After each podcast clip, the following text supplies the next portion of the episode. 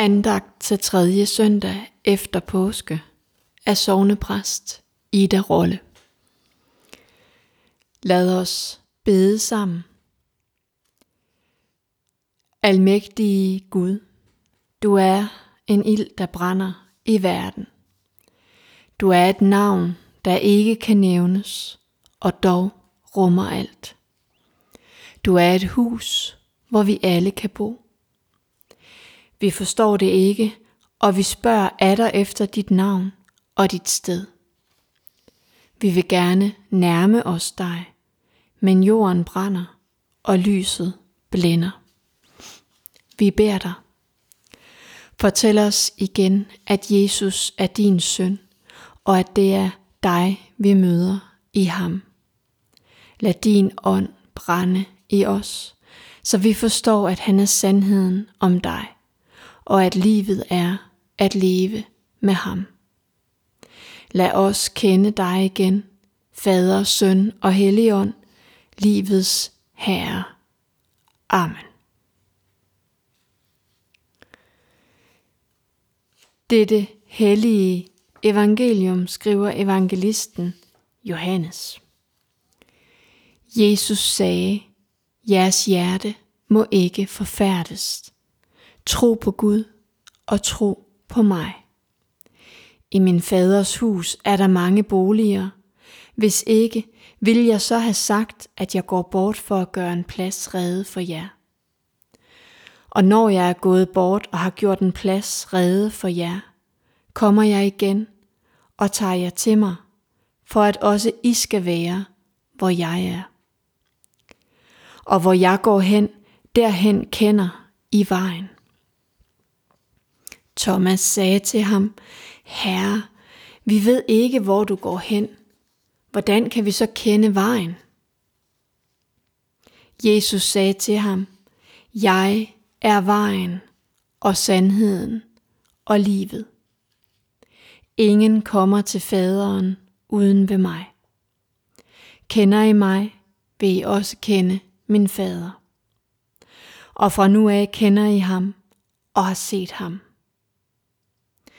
Philip sagde til ham, Herre, vis os faderen, og det er nok for os. Jesus sagde til ham, så lang tid har jeg været hos jer, og du kender mig ikke, Philip. Den, der har set mig, har set faderen. Hvordan kan du så sige, vis os faderen? Tror du ikke, at jeg er i faderen, og faderen i mig? De ord, jeg siger til jer, taler jeg ikke af mig selv, men faderen, som bliver i mig, gør sine gerninger. Tro mig, at jeg er i faderen, og faderen er i mig. Hvis ikke, så tro på grund af selve gerningerne. Amen.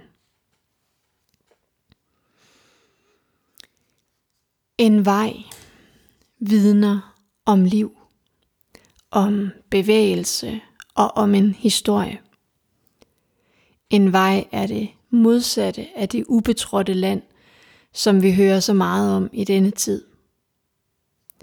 En vej fortæller mig, at her har der været andre før mig. Det er ikke sikkert, at vi ser dem. Det ved man for eksempel, hvis man har været på ferie i de svenske skove. Man kan opholde sig der i flere uger, uden at se skyggen af et eneste andet menneske. Men man ved, at andre mennesker faktisk passerer forbi fra tid til anden, for der er en vej. Så vejen minder os om, at nogen har gået her før os, og andre vil komme efter. Vi er med andre ord ikke alene. I dagens tekst, der er vejen et billede på både livet og på Gud. Vi er i tiden lige før påske, få timer før tilfangetagelsen af Jesus. Disciplene er bange, fordi deres vej står til at ændre sig og til at føre dem ud i det ukendte. Snart skal de miste Jesus, og de ved ikke, hvordan deres vej derefter vil se ud. hvilken retning deres liv vil tage. Så de er på gyngende grund, bange og forvirrede. Jesus har til med lige vasket deres fødder og forudsagt, at han vil blive svigtet. Og ned i den situation siger Jesus så til dem: Jeg er vejen, sandheden og livet. Det er store ord. Ord, der kan æde angst og uro, når det er Jesus, som siger dem. Jesus er den vej, som Gud har anlagt til os mennesker. Så mellem Gud og mennesker er der ikke længere ubetrådt land, men en vej, nemlig Jesus Kristus. Guds vej til os førte til en stald i Betlehem. Her lod han sin søn føde, og netop da blev al afstand mellem Gud og mennesker fjernet. For sådan ville Gud det. Gud er kommet os helt nær i Jesus. Ja, Jesus er Gud på gæstebesøg her på vores jord. Vejen, som Gud trådte for os, gik videre til både langfredag, kors og død, men også til opstandelsen påskedag. Hele den vej gik Gud for at være os mennesker nær. I hele Jesu liv og virke, i hans død og opstandelse, møder vi den Gud, som selv er gået i forvejen for at være med os på vejen alle vore dage og helt ind i evigheden. Så der er ingen smerte, sorg, angst eller kulsorte landeveje, som kan skille os fra Gud. Han går altid med os.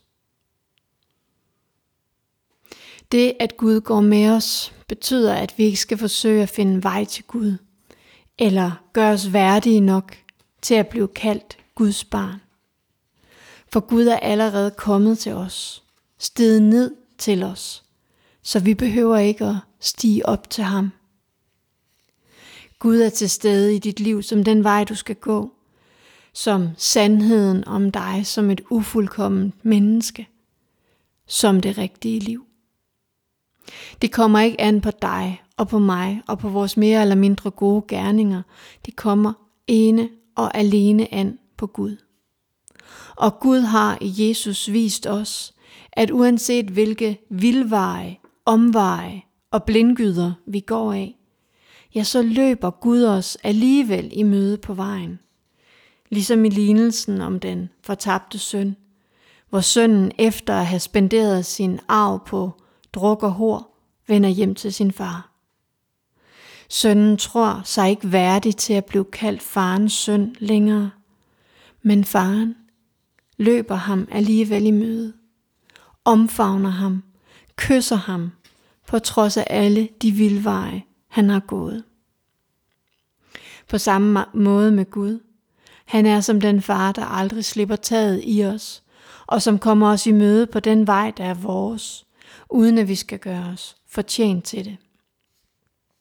Selv når vores vej går ind i døden, skal vores hjerter ikke forfærdes, for der er plads i Guds mange boliger, både nu og altid. Gud er som et hus, hvor vi alle har hjemme.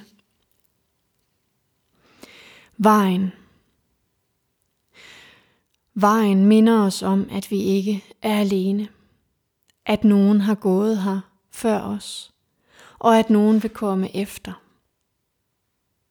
Jeres hjerte må ikke forfærdes, siger Jesus, for jeg er vejen. Der er en vej til Gud. Den hedder Jesus Kristus, og når vi går den vej, går vi aldrig alene. Amen. Lad os sammen bede Fader vor. Fader vor, du som er i himlene. Helliget vorte dit navn, komme dit rige. Ske din vilje som i himlen, således også på jorden. Giv os i dag vort daglige brød, og forlad os vores skyld, som også vi forlader vores skyldnere. Og led os ikke i fristelse, men fri os fra det onde, til dit er riget og magten og æren i evighed. Amen. Og modtag Guds velsignelse. Må Guds velsignelse være vores varme og mod, styrke og heling, alle vore nætter og dage, på vores rejse hjem. Amen.